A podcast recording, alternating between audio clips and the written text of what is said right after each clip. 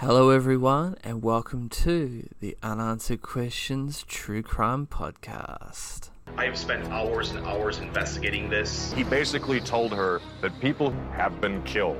Journalists, independent investigators, people like that disappeared. It frightened her to the bone. There's more to the story than meets the eye. There were rumors of torture and homicide and sexual abuse, all sorts of egregious, horrendous crimes. He was polygraphed three times. Each of those three showed evasions. His resumes were a skeleton of truth. He was mad at the world, and particularly mad at the government. The study that he commissioned had described a fictional terrorist attack if people have died over this means you're getting close to the truth. You don't have to be a conspiracy theorist to say, What the fuck?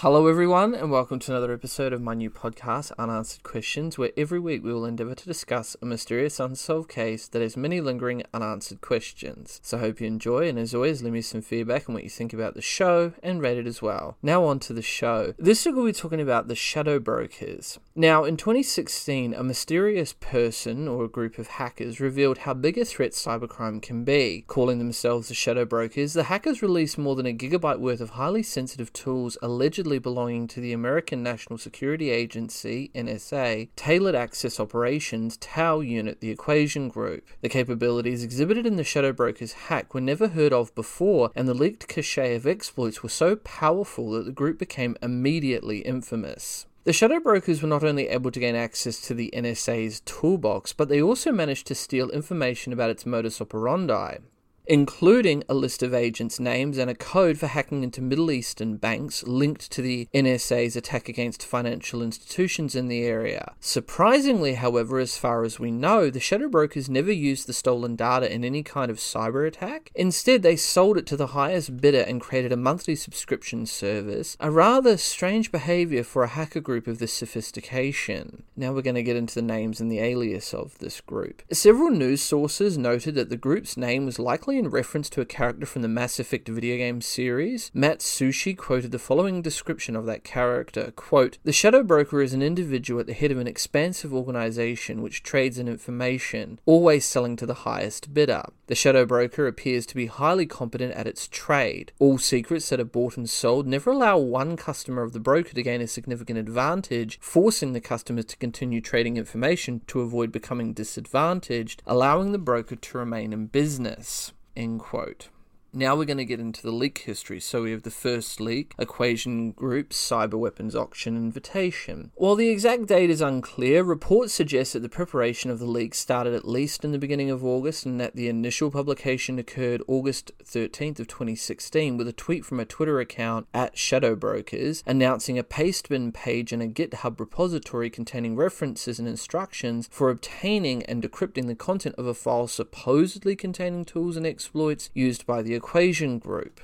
The pastebin introduces a section titled Equation Group Cyber Weapons Auction Invitation with the following content Equation Group Cyber Chase Weapons Auction Invitation. Attention, government sponsors of cyber warfare and those who profit from it. How much you pay for enemy cyber weapons, not malware you find in networks. Both sides RAT plus LP full state sponsor toolset. We find cyber weapons made by creators of Stuxnet, Duqu Flame, Kaspersky, Equation Group. We follow follow equation group traffic. We find equation group source range. We hack equation group. We find many, many equation group cyber weapons. You see pictures. We give you some equation group files free. You see this good proof? No? You enjoy. You break many things. You find many intrusions. You write many words. But not all. We are auction the best files. End quote. The pastebin includes various references for obtaining the file named eqgrp-auctionfiles.zip. This zip file contains seven files, two of which are the GPG encrypted archives, and I'm gonna really butcher these really weird names. eqgrp-auctionfile.tar.xz.gpg and eqgrp-freefile.tar.xz.gpg. The EQGRP archives password was revealed in the original pastebin to be the equation group, or one word. The EQ grp auction file.tar.xz archives password was revealed in a later Medium post. The paste bin continues with instructions for obtaining the password to the encrypted auction file. Auction instructions. We auction best files to highest bidder. Auction files better than Stuxnet. Auction files better than free files we already give you. The party which sends most bitcoins before bidding stops is winner. We tell how to decrypt. Very important. When you send bitcoin, you add additional output to transaction. You add OP underscore return output. In OP underscore return output, you put your bidder contact info. We suggest use Bitmessage or I2P Bote email address. No other information will be disclosed by us publicly. Do not believe unsigned messages. We will contact winner with decryption instructions. Winner can do with files as they please. We not release files to public. End quote. The initial response to the publication was met with some skepticism as to whether or not the content actually would be many, many equation group cyber weapons. Then we come to the second leak, message 5, Trick or Treat. This publication, made on October 31st of 2016, contains a list of servers supposedly compromised by Equation Group, as well as references to seven supposedly undisclosed tools: Dewdrop, Incision, Jack Ladder, Orangutan. Patchicillin, Reticulum, Sidetrack, and Stoic Surgeon, also used by the threat actor. Then we have the third leak, message 6, Black Friday slash Cyber Monday sale. Message 6 reads as follows The Shadow Brokers is trying auction, people's no like. The Shadow Brokers is try crowdfunding, people is no liking. Now the Shadow Brokers is trying direct sales. Be checking out list of warriors. If you like, you email the Shadow Brokers with names of warriors you might make you want make purchase. The Shadow Brokers is emailing you back Bitcoin address. You make payment. The Shadow Brokers emailing you link plus decryption password. If not liking this transaction method, you finding the Shadow Brokers on underground marketplaces and making transaction with escrow. Files, as always, being signed. End quote.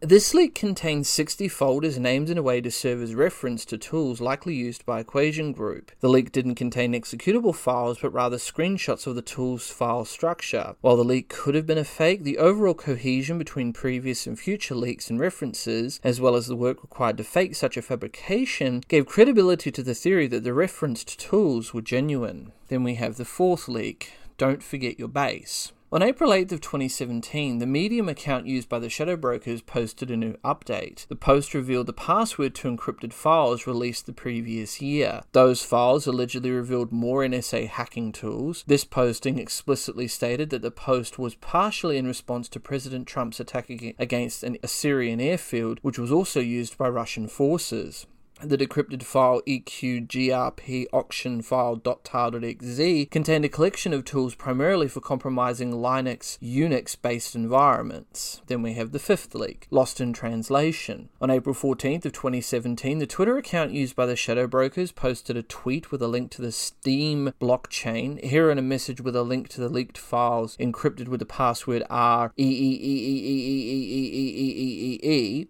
The overall content is based around three folders Oddjob, Swift, and Windows. The fifth leak was suggested at the time to be the most damaging release yet, and CNN quoted Matthew Hickey as saying, This is quite possibly the most damaging thing I've seen in the last several years. End quote. The leak includes, amongst other things, the tools and exploits code named Oddjob, Fuzzbunch, Dark Pulsar, Eternal Synergy, Eternal Romance, Eternal Blue, Exploding Can, and Ewok Frenzy some of the exploits targeting the Windows operating system had been patched in a Microsoft Security Bulletin on March 14th of 2017, one month before the leak occurred. Some speculated that Microsoft may have been tipped off about the release of the exploits.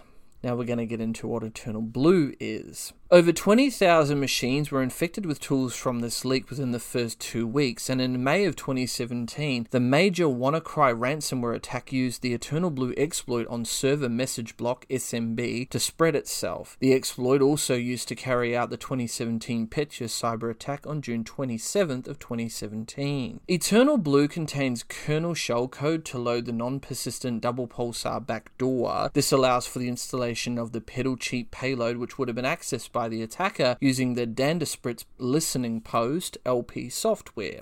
Now, Eternal Blue is a computer exploit developed by the US National Security Agency, NSA. It was leaked by the Shadow Brokers hacker group on April 14th of 2017, one month after Microsoft released patches for this vulnerability. On May 12th of 2017, the worldwide WannaCry ransomware used this exploit to attack unpatched computers. On June 27th of 2017, the exploit was used again to help carry out the 2017 NotPetya cyber attack on more unpatched computers. The exploit was also reported to have been used since March 2016 by the Chinese hacking group Buckeye APT3 after they likely found and repurposed the tool, as well as reported to have been used as part of the Retefe banking Trojan since at least the September 5th of 2017. Eternal Blue was among several exploits used in conjunction with the double pulsar backdoor implant tool.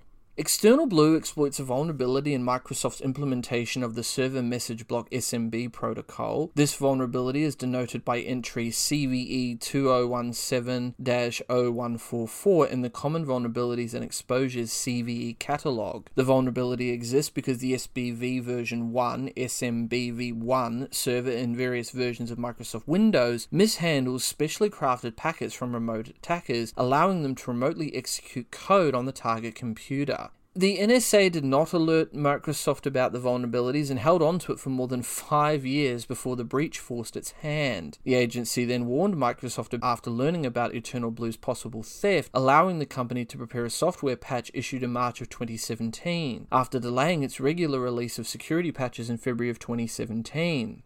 On Tuesday, March 14th of 2017, Microsoft issued security bulletin MS17010, which detailed the flaw and announced that patches had been released for all Windows versions that were currently supported at that time. These being Windows Vista, Windows 7, Windows 8.1, Windows 10, Windows Server 2008, Windows Server 2012, and Windows Server 2016. Many Windows users had not installed the patches then. Two months later, on May 12th of 2017, as I said before, the WannaCry ransomware attack used the Eternal Blue vulnerability to spread itself. The next day, May 13th of 2017, Microsoft released emergency security patches for the unsupported Windows XP, Windows 8, and Windows Server 2003. In February of 2018, Eternal Blue was ported to all Windows operating systems since Windows 2000 by RiskSense security researcher Sean Dillon. Eternal Champion and Eternal Romance, two other exploits originally developed by the NSA and leaked by the Shadow Brokers, were also ported at the same event. They were also made available as open sourced Metasploit modules.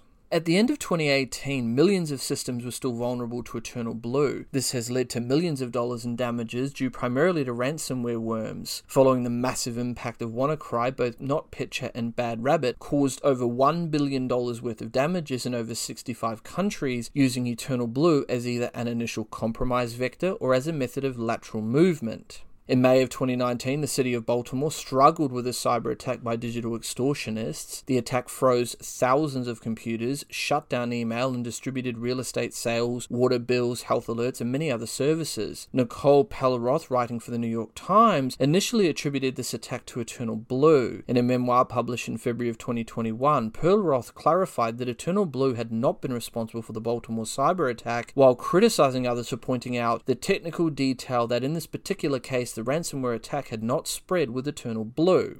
End quote. Since 2012, four Baltimore City chief information officers have been fired or have resigned. Two left while under investigation. Some security researchers said that the responsibility for the Baltimore breach lay with the city for not updating their computers. Security consultant Rob Graham wrote in a tweet, quote, If an organization has substantial numbers of Windows machines that have gone two years without patches, then that's squarely the fault of the organization, not Eternal Blue. End quote. Then we get into the responsibility side of things. According to Microsoft, it was the United States NSA that was responsible because of its controversial strategy of not disclosing but stockpiling vulnerabilities. The strategy prevented Microsoft from knowing of and subsequently patching this bug and presumably other hidden bugs. However, several commentators, including Alex Abdo of Columbia University's Knight First Amendment Institute, have criticized Microsoft for shifting the blame to the NSA, arguing that it should be held responsible for releasing a defective product in the same way a car manufacturer might be. The company was falsely faulted for initially restricting the release of its Eternal Blue patch to recent Windows users and customers of its $1,000 per device extended support contracts, a move that left organisations such as the UK's NHS vulnerable to the WannaCry attack. A month after the patch was first released, Microsoft took the rare step of making it available for free to users of all vulnerable Windows editions dating back to Windows XP.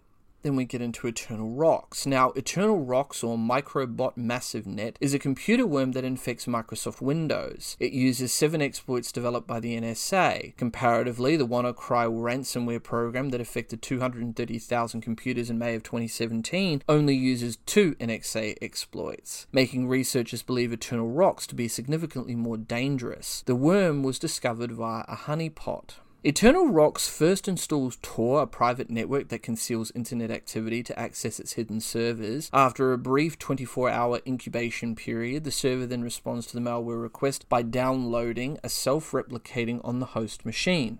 The malware even names itself WannaCry to avoid detection from security researchers. Unlike WannaCry, Eternal Rocks does not possess a kill switch and is not ransomware. Now we're going to get into the equation group. So, the equation group, classified as an advanced persistent threat, is a highly sophisticated threat actor suspected of being tied to the Tailored Access Operations Unit of the United States National Security Agency. Kaspersky Labs describes them as one of the most sophisticated cyber attack groups in the world and the most advanced we have seen. Operating alongside the creators of Stuxnet, Stuxnet and Flame, most of their targets have been Iran, Russia, Pakistan, Afghanistan, India, Syria, and Mali. The name originated from the group's extensive use of encryption. By 2015, Kaspersky documented 500 malware infections by the group in at least 42 countries, while acknowledging that the actual number could be in the tens of thousands due to its self terminating protocol. In 2017, WikiLeaks published a discussion held within the CIA on how it had been possible to identify the group. One commentator wrote that the equation group, as labeled in the report, does not relate to a specific group, but rather a collection of tools used for hacking. At the Kaspersky Security Analyst Summit held in Mexico on February 16th of 2015, Kaspersky Lab announced its discovery of the Equation Group. According to Kaspersky Lab's report, the group had been active since at least 2001 with more than 60 actors. The malware used in their operations, dubbed Equation Drug and Grayfish, is found to be capable of reprogramming hard disk drive firmware. Because of the advanced techniques involved and high degree of covertness, the group is suspected of ties to the NSA, but Kaspersky Kaspersky Lab has not identified the actors behind the group.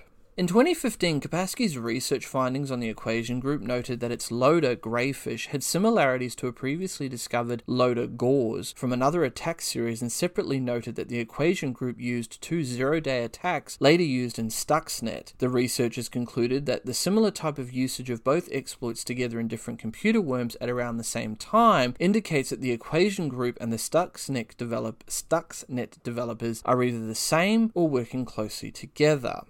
They also identified that the platform had at times been spread by interdiction, interception of legitimate CDs sent by a scientific conference organizer by mail, and that the platform had the unprecedented ability to infect and be transmitted through the hard drive firmware of several major hard drive manufacturers and create and use hidden disk areas and virtual disk systems for its purposes, a feat which would require access to the manufacturer's source code to achieve, and that the tool was designed for surgical precision, going so far as to exclude specific countries by IP and allowing targeting of specific usernames on discussion forums. The NSA code words Straitacid and Straight Shooter have been found inside the malware. In addition, timestamps in the malware seem to indicate that the programmers worked overwhelmingly Monday to Friday in what would correspond to a 0800 to 1700 or 8 am to 5 pm workday in an eastern United States time zone. Now, Kaspersky's global research and analysis team, otherwise known as GREAT, claimed to have found a piece of malware that contains Stuxnet's Privlib in 2008. Specifically, it contained the LNK exploit found in Stuxnet in 2010. Fanny is classified as a worm that affects certain Windows operating systems and attempts to spread laterally via network connection or USB storage. Kaspersky stated that they suspect that the equation group has been around longer than Stuxnet based on the recorded compile time of Fanny.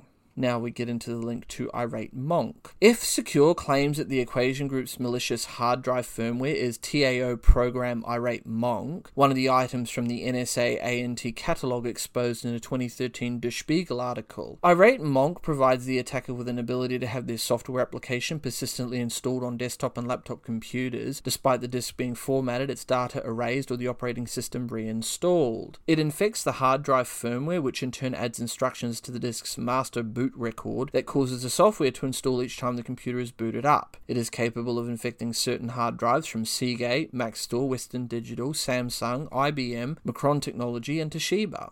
In August of 2016, a hacking group calling itself the Shadow Brokers announced that it had stolen malware code from the Equation Group. Kaspersky Lab noticed similarities between the stolen code and earlier known code from the Equation Group malware samples it had in its possession, including quirks unique to the Equation Group's way of implementing the RC6 encryption algorithm, and therefore concluded that this announcement is legitimate. The most recent dates of the stolen files are from June 2013, thus prompting Edward Snowden to speculate that a likely lockdown resulting from his leak of the NSA's global and domestic surveillance efforts stopped the Shadow Brokers' breach of the Equation Group exploits against Cisco adaptive security appliances and Fortinet's firewalls were featured in some malware samples released by the shadow brokers. Extra Bacon, a simple network management protocol exploit against Cisco's ASA software, was a zero day exploit as of the time of the announcement. Juniper also confirmed that its NetScreen firewalls were affected. The Eternal Blue exploit was used to conduct the damaging worldwide WannaCry ransomware attack.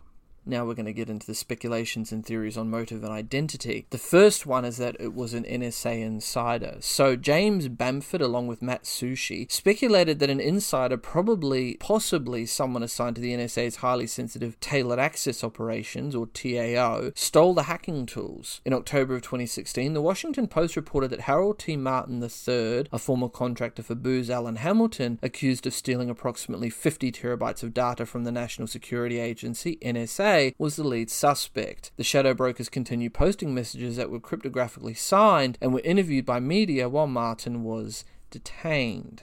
Harold Thomas Martin III, born November of 1964, is an American computer scientist and former contractor for Booz Allen Hamilton who pleaded guilty to illegally removing 50 terabytes of data from the National Security Agency. The United States government reportedly failed to note or effectively respond to a number of issues with Martin's security practices and behaviors over a period of 10 to 20 years. The motive for the crime has been a subject of debate. Investigators reportedly had difficulty determining if Martin was engaged in conventional espionage or digital hoarding, since throughout his decades of work he appeared not to have ever accessed any of the files once he removed them from government facilities.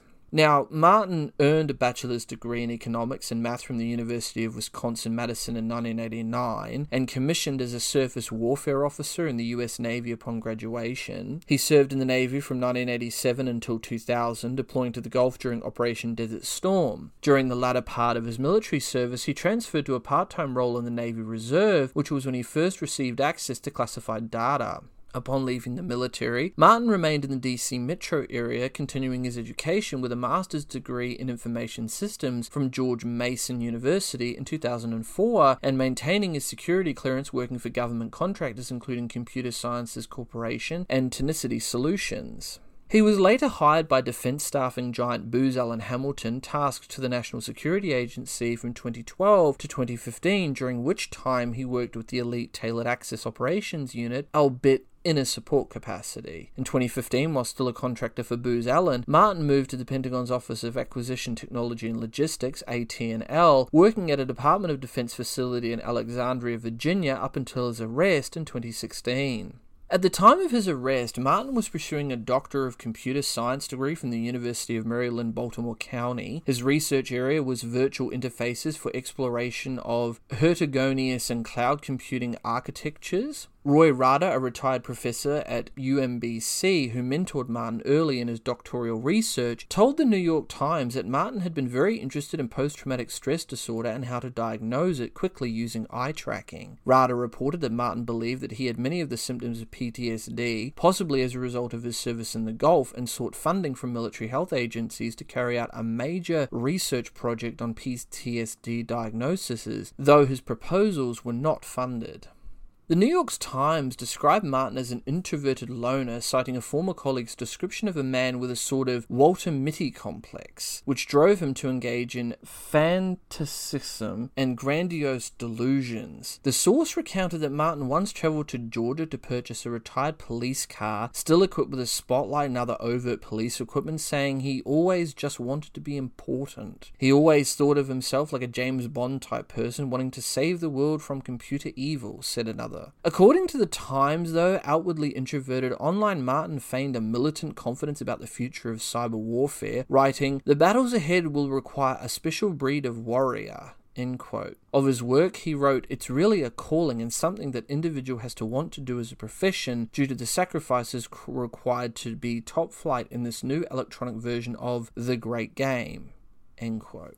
While attempting to trace the source of the Shadow Brokers leak in the summer of 2016, the Federal Bureau of Investigation, or FBI, was alerted by the NSA to an internet post made by Martin, who allegedly communicated via the Twitter account at HAL underscore 999999999. Martin used Twitter to contact Kaspersky Lab, a Russian cybersecurity firm, which in turn alerted the National Security Agency. The FBI originally believed Martin to be the source of the Shadow Broker thefts of NSA hacking tools and used the information provided by Kaspersky researchers to execute a search warrant on Martin's modest residence in suburban Glen Burnie, Maryland, deploying a SWAT team, setting up roadblocks, breaking down the front door with a battering ram, and deploying flashbangs inside the house before removing Martin at gunpoint. Instead, the FBI and Maryland State Police reported discovering over 50 terabytes of classified data within the residence in an unlocked shed and within Martin's personal vehicle. According to the prosecution's indictment, Martin stole materials from the Central Intelligence Agency, the National Security Agency, United States Cyber Command, the Department of Defense, and the National Reconnaissance Office. According to prosecutors, there was no evidence that Martin ever actually accessed any of the files he stole. Martin reportedly stole the information simply by walking out of his various secure workplaces with it in his possession. Prosecutors stated that the stolen classified information included the names of covert intelligence officers.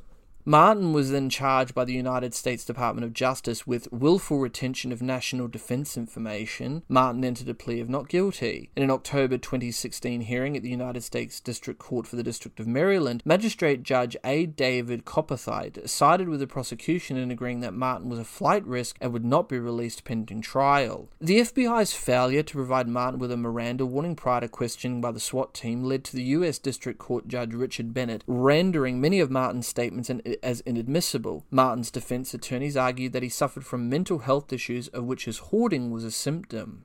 Martin agreed to plead guilty in December of 2017. This was scheduled to occur on January 22nd of 2018. Martin instead pled not guilty. According to the court's memorandum opinion dated December 3rd of 2018, Martin's trial date was scheduled for June 17th of 2019. On March 17th of 2019, Martin agreed to plead guilty to willful retention of national defense information, 18 US Code 793. The agreement ultimately called for 9 years in prison, 3 years supervised supervised release and a fine of up to $250,000, which represent the maximum punishment recommended for that crime under federal sentencing guidelines. On July 19th of 2019, Martin was sentenced to nine years in prison. At sentencing, Martin apologized before Judge Bennett and said he recognized that taking the data was wrong. Bennett remarked that the case has given me great pause, but agreed to impose a nine-year term negotiated between the parties, with three years subtracted for time already served. As of May 2021, Martin is housed at Federal Medical Center Devens, a facility for federal inmates with ongoing long-term physical or mental health treatment needs located in Devens, Massachusetts. Martin has been married three times, divorced twice. One of his previous wives, Elizabeth Martin, is a former Maryland police officer who runs a polygraph firm in Australia. Despite being estranged, she cast doubt on the idea that he intended to commit espionage, saying he was very patriotic. Now we're going to get into who Booz Allen Hamilton is. So, Booz Allen Hamilton Holding Corporation, and formerly Booz Allen, is the parent of Booz Allen Hamilton Incorporated, an American management and information technology consulting firm headquartered in McLean, Virginia, in Greater Washington, D.C., with 80 other offices around the globe. The company's stated core business is to provide consulting, analysis, and engineering services to public and private sector organizations and nonprofits. Now we're going to get into the beginnings and post war era. So, the company that was to become Booz Allen was founded in 1914 in Evanston, Illinois, when Northwestern University graduate Edwin G. Booz founded the Business Research Service. The service was based on Booz's theory that companies would be more successful if they could call on someone outside their own organizations for expert, impartial advice. Booz's service attracted a number of clients such as Goodyear Tire and Rubber Company, Chicago's Union Stockyards and Transit Company, and the Pacific Railway. During the following three decades, the company went through a number of name changes and business models, eventually settling to Booz, Fry, Allen, and Hamilton, named after their partnership in 1936. Before Fry's departure in 1942, the company's name was changed again to Booz Allen Hamilton. In general, the post war era saw a shift in the company's client pool, with many contracts coming from governmental installations and different branches of the armed forces. Edwin G. Booz died in 1951. The company received its first international contract two years later in 1953 to help reorganize land ownership records for the newly established Philippines government. The partnership was dissolved in 1962 and the company was registered as a private corporation. In 1998, Booz Allen Hamilton developed a strategy for the IRS to reshuffle its 100,000 employees into units focused on particular taxpayer categories. Now we get into the 21st century. So, Bloomberg named it the world's most profitable spy organization. According to an Information Week piece from 2002, Booz Allen had more than 1,000 former intelligence officers on its staff. According to its own website, the company employs more than 10,000 personnel who have cleared TC, sorry, who have cleared TS/SCI background checks. In 2008, the commercial arm of Booz Allen split off to form Booz & Company. In 2013, Booz & Company was acquired by PwC and renamed as Strategy and. Since then, Booz Allen has re-entered commercial markets. In 2010, Booz Allen went public with an initial public offering of 14 million shares at $17 per share. In 2012, Booz Allen purchased the Defense Systems Engineering and Support Division of ARINC adding approximately 1,000 new employees to its roster. In 2014, Booz Allen acquired Epidemico. In 2015, Booz Allen acquired the software development division of the Charleston SC technology firm SPARC. In 2017, Booz Allen acquired eGov Holdings, and in 2018, the SEC awarded Booz Allen and Aten a $2.5 billion contract to modernize how the SEC purchases IT services. In February of 2020, the company became the SEC's major provider of cybersecurity services by securing a 10 year contract worth $113 million. The company was awarded $4.4 billion in US federal obligations in fiscal year 2020. Booz Allen Hamilton has, however, faced criticism and coverage for its close ties with leaders of both major American political parties and their donations to them, as well as its long-time alliances with the militaries and surveillance entities of nations abroad.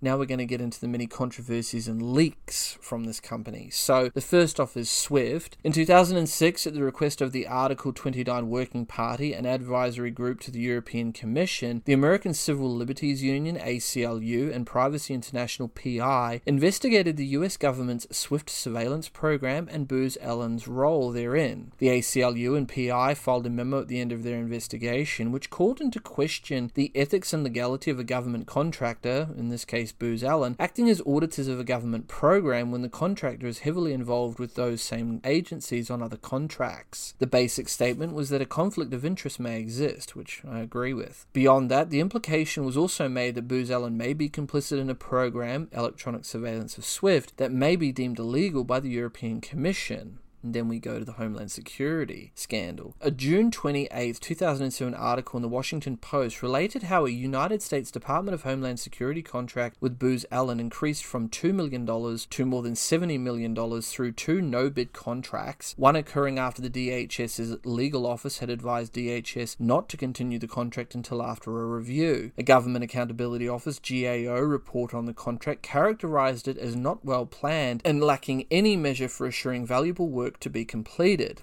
According to the article, in a rush to meet congressional mandates to establish the Information Analysis and Infrastructure Protection Offices, agency officials routinely waived rules designed to protect taxpayer money. As the project progressed, the department became so dependent on Booz Allen that it lost the flexibility for a time to seek out other contractors or hire federal employees who might do the job for less. Elaine Duke, the department's chief procurement officer, acknowledged the problems with the Booz Allen contract, but said those matters have have been resolved. She defended a decision to issue a second no bid contract in 2005 as necessary to keep an essential intelligence operation running until a competition could be held.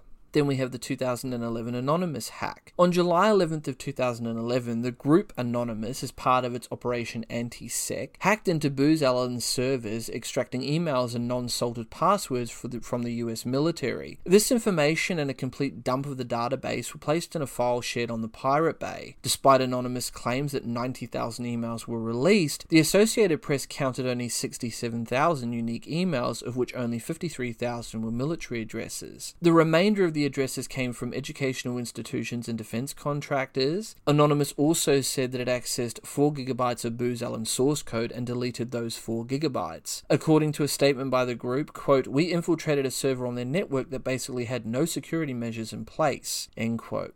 Anonymous accused Booz Allen of working with HBGary Federal by creating a project for the manipulation of social media. Anonymous also accused Booz Allen of participating in intelligence gathering and surveillance programs of the US federal government and, as stated by Kukil Bora of the International Business Times, possible illegal activities.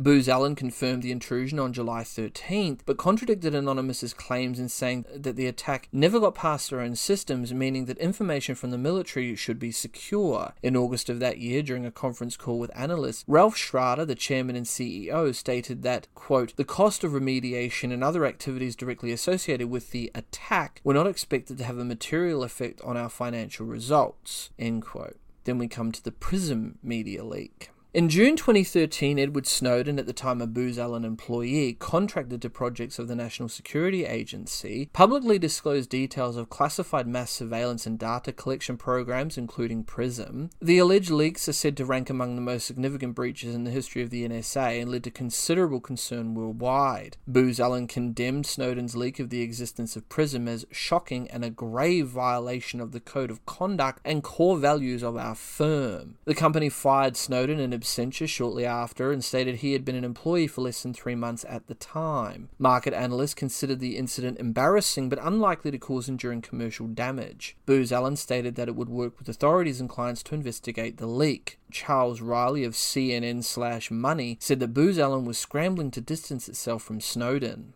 According to Reuters, a source with detailed knowledge on the matter stated that Booz Allen's hiring screeners detected possible discrepancies in Snowden's resume regarding his education, since some details did not check out precisely but decided to hire him anyway. Reuters stated that the element which triggered those concerns or the manner in which Snowden satisfied the concerns were not known. On July 10th of 2013, the United States Air Force stated that it cleared Booz Allen of wrongdoing regarding the Snowden case. Then we come to the political contributions. In 2013, David Sirota of Salon said that Booz Allen and parent company, the Carlyle Group, make significant political contributions to the Democratic Party and the Republican Party, as well as individual politicians, including Barack Obama and John McCain.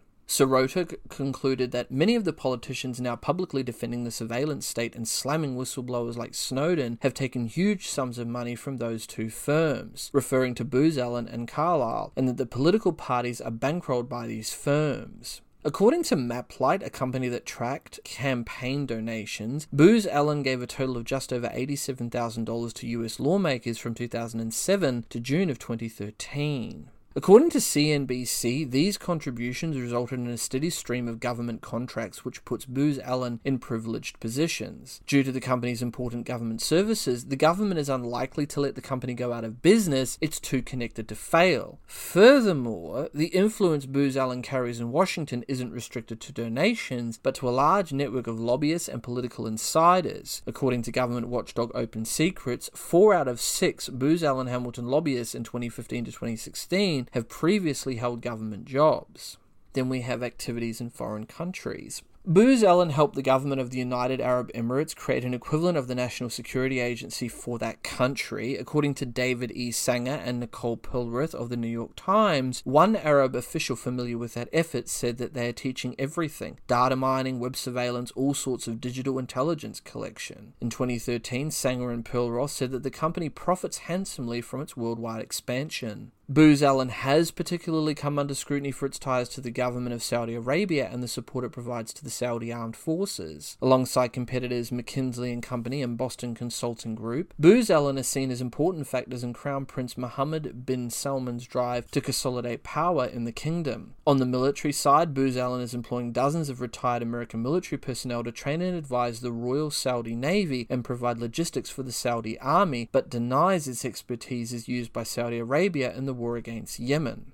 Additionally, it also entered an agreement with the Saudi government that involves the protection and cybersecurity of government ministries, with experts arguing that these defensive maneuvers could easily be used to target dissidents. David Sirota of Salon said that politicians in the United States who received financing from Booz Allen and other firms with a similar multinational business model have vested interest in denigrating the democratic protest movements that challenge Mideast surveillance states that make those donors big money too.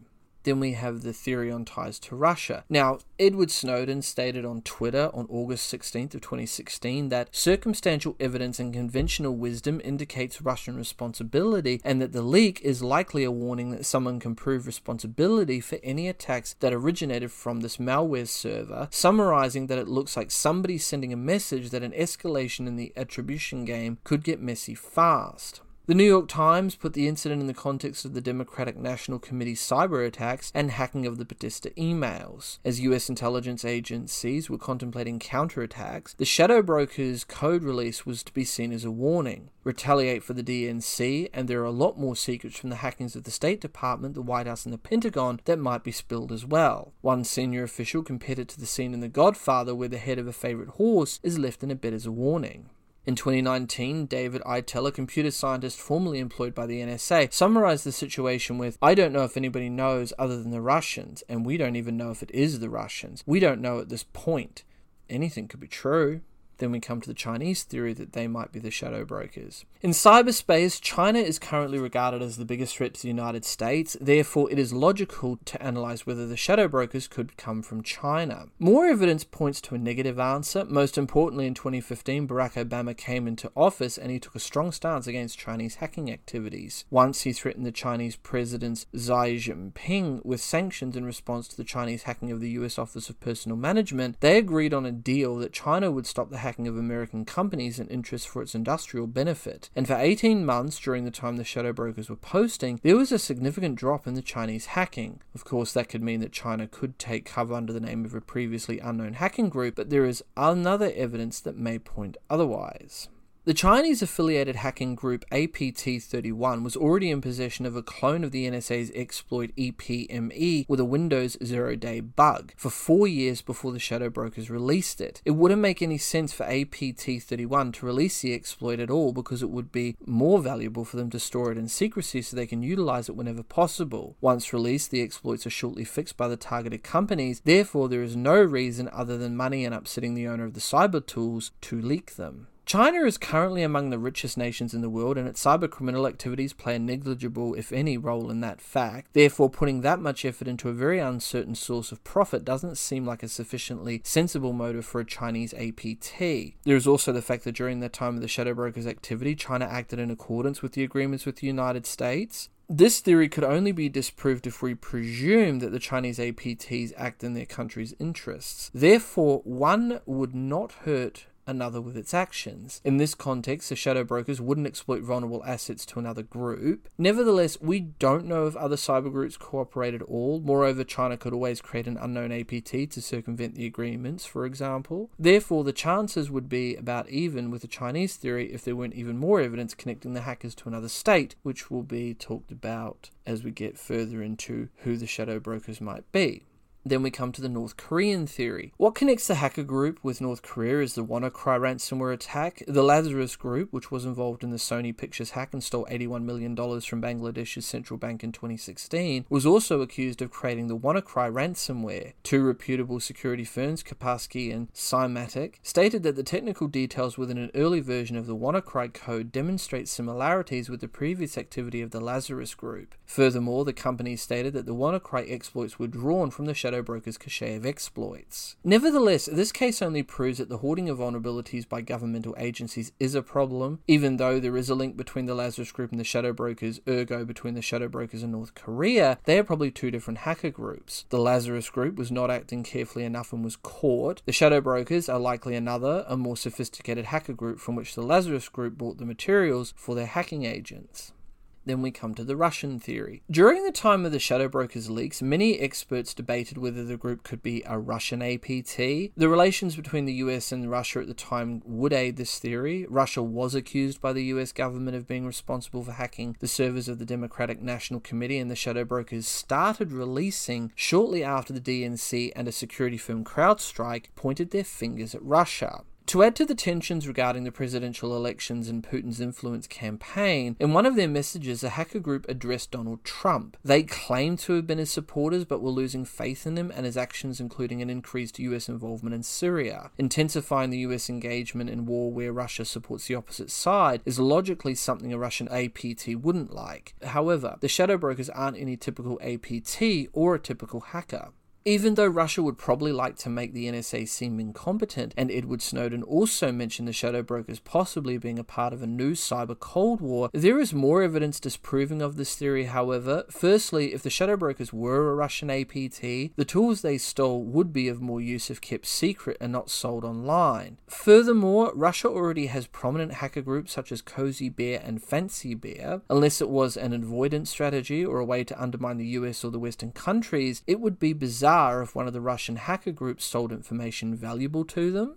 Then we come to the American insider theory. The first evidence supporting the American insider theory is a linguistic analysis which was done on the messages the shadow brokers posted. All of them are written in bad English, although the spelling is entirely correct according to the study. The text includes grammatical errors and idioms that a low skilled English speaker probably wouldn't know. The linguistic analysis concludes that someone is intentionally inserting errors and the author is a native English speaker who's writing purposely to sound like a foreigner. The shadow brokers refer to this topic in one of their messages where they claim to write in bad English on purpose. Furthermore, there are many thoughts on politics, relationships, and events, including several politicians mentioned in the messages. Therefore, the author needs to know and follow American politics very thoroughly. A normal government supported APT probably wouldn't have known or wouldn't talk about their specific political opinions to hide the ideological link to their supervisors. On top of that, there are multiple cultural references of American nature, such as the ones already mentioned in the article, meaning that the author is someone well versed in American culture. To finish the argument based on the analysis of the messages, in the 10th message, they not only acknowledge that their English is bad by intent, but they also suggest they are indeed Americans.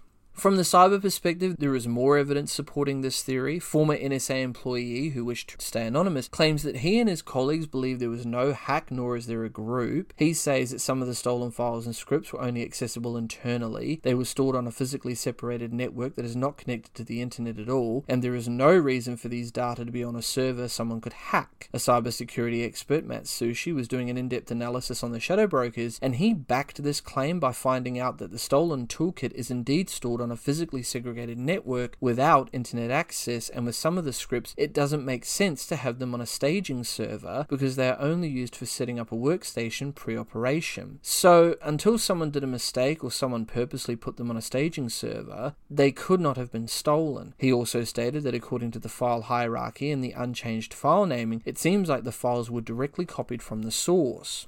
The Shadow Brokers also revealed the name of one cyber expert who used to work for TAO, while he claims that his, that only his closest family and his co-worker knew of his actual job. The hacker group also mentioned the names of the different projects or files he was working with, which are classified and were not included in the stolen data. Moreover, in the 12th message posted on Steemit, the Shadow Brokers are claiming to know the Equation Group has HUMINT inside Microsoft and other US technology companies. That, of course, can only be an assumption, but it is information an insider would only know.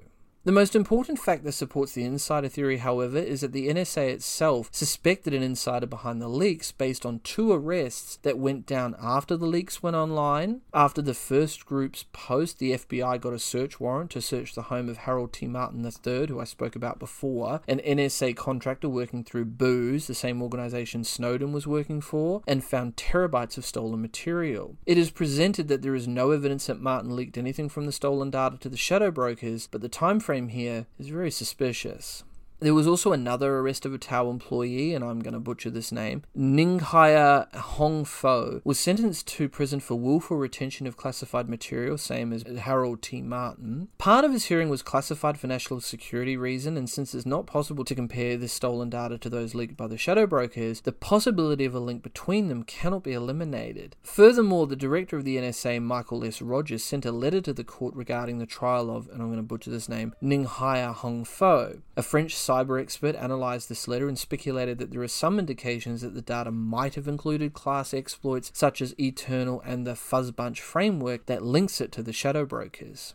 Finally, there is one minor but interesting thing in support of this theory. Matt Suiche claims there is a great gaming culture inside the TAO group, and the name the Shadow Brokers most probably comes from a game called Mass Effect, where the character stands for an enigmatic figure at the head of an expansive organization which trades in information, always selling to the highest bidder, which fits the modus operandi the Shadow Brokers started with. Therefore, it is possible that the group or the hacker could be an insider of TAO.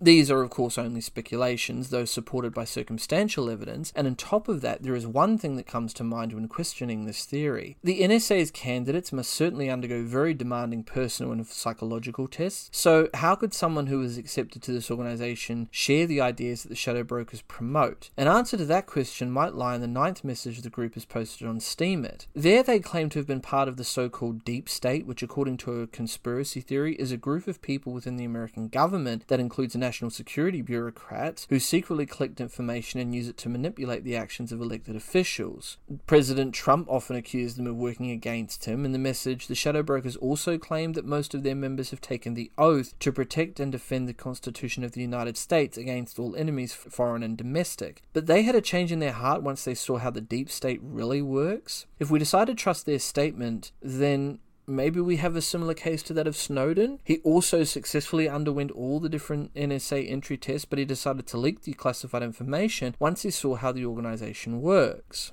The shadow brokers have been silent for a long time now. Is it because they ran out of material to sell, or do they have more and are waiting for something? Another possibility concerning the last theory is that the NSA has already caught the insider and the information just didn't get to the media because TAO is preserving its reputation. Maybe the shadow brokers will re emerge again and prove the entire theory wrong. After surprising the world, the shadow brokers suddenly went silent in July of 2017. To this day, no one is sure who they are, why they were releasing the stolen materials, and if they'll ever post again. With that, this case remains open, but with many unanswered questions that still remain unanswered. Please rate the show and let me know what you guys think about this and the many other cases I've covered. You can follow me on all major social media platforms YouTube, BitChute, Dailymotion. I'm also on Twitter and Instagram. Links are all down below in the description. If you have a case you'd like me to have a look at or cover, don't hesitate to send me a message. I'm your host, and this has been the Unanswered Questions Podcast. Until next time. Next on Unanswered Questions. Robert Moore, 13, and Benjamin Moore, 10, died of gunshot wounds to their heads in Ogema, Wisconsin on August 30th of 1993. Their father found their bodies on a recreational trail about one mile from the Moore house.